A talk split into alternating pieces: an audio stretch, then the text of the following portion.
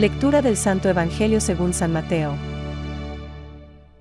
Invectivas contra los escribas y los fariseos. Hay de ustedes, escribas y fariseos hipócritas, que cierran a los hombres el reino de los cielos. Ni entran ustedes, ni dejan entrar a los que quisieran. Hay de ustedes, escribas y fariseos hipócritas, que recorren mar y tierra para conseguir un prosélito, y cuando lo han conseguido lo hacen dos veces más digno de la gehenna que ustedes, hay de ustedes, guías ciegos, que dicen, si se jura por el santuario, el juramento no vale. Pero si se jura por el oro del santuario, entonces sí que vale. Insensatos y ciegos. ¿Qué es más importante? ¿El oro o el santuario que hace sagrado el oro? Ustedes dicen también, si se jura por el altar, el juramento no vale, pero vale si se jura por la ofrenda que está sobre el altar. Ciegos. ¿Qué es más importante, la ofrenda o el altar que hace sagrada esa ofrenda? Ahora bien, jurar por el altar es jurar por él y por todo lo que está sobre él.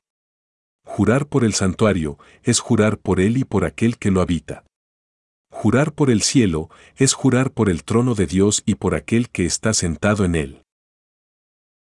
Es palabra de Dios. Te alabamos, Señor. Reflexión. Hay de vosotros, escribas y fariseos hipócritas, que cerráis a los hombres el reino de los cielos.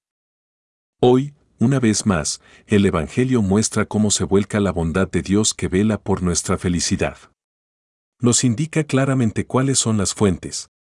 La verdad, el bien, la rectitud, la justicia, el amor y todas las virtudes.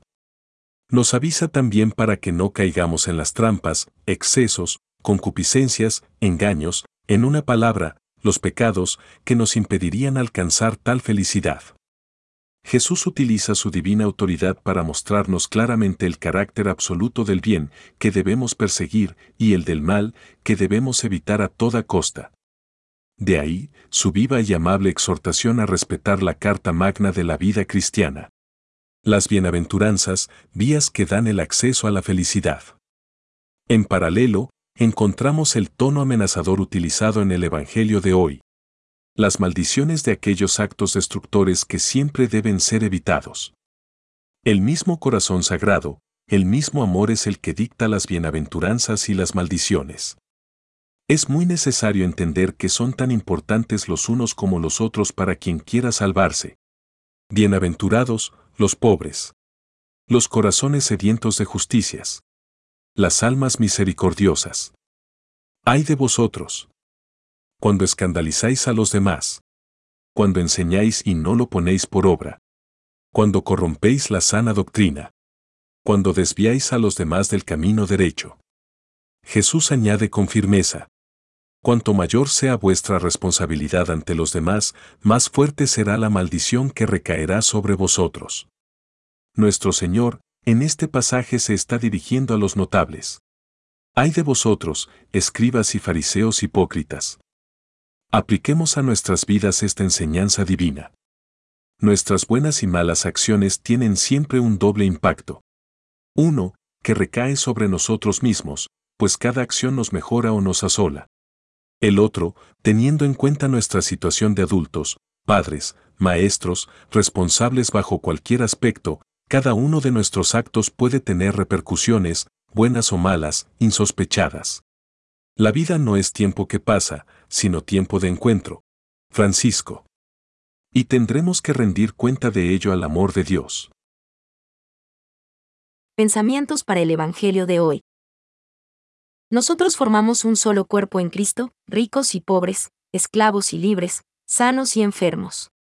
Y una sola es la cabeza de la que todo deriva. Jesucristo. Y como sucede con los miembros de un solo cuerpo, cada uno debe ocuparse de los demás, y todos de todos. San Gregorio Nacianceno. Dios, como un regalo, nos ha revelado su santo nombre. Debemos guardarlo en la memoria, en un silencio de amorosa adoración. Sin embargo, de ninguna palabra se ha abusado tanto como de la palabra Dios. Benedicto XVI.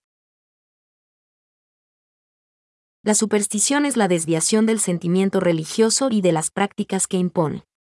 Puede afectar también al culto que damos al verdadero Dios, por ejemplo, cuando se atribuye una importancia, de algún modo, mágica a ciertas prácticas, por otra parte, legítimas o necesarias. Catecismo de la Iglesia Católica, número 2.111.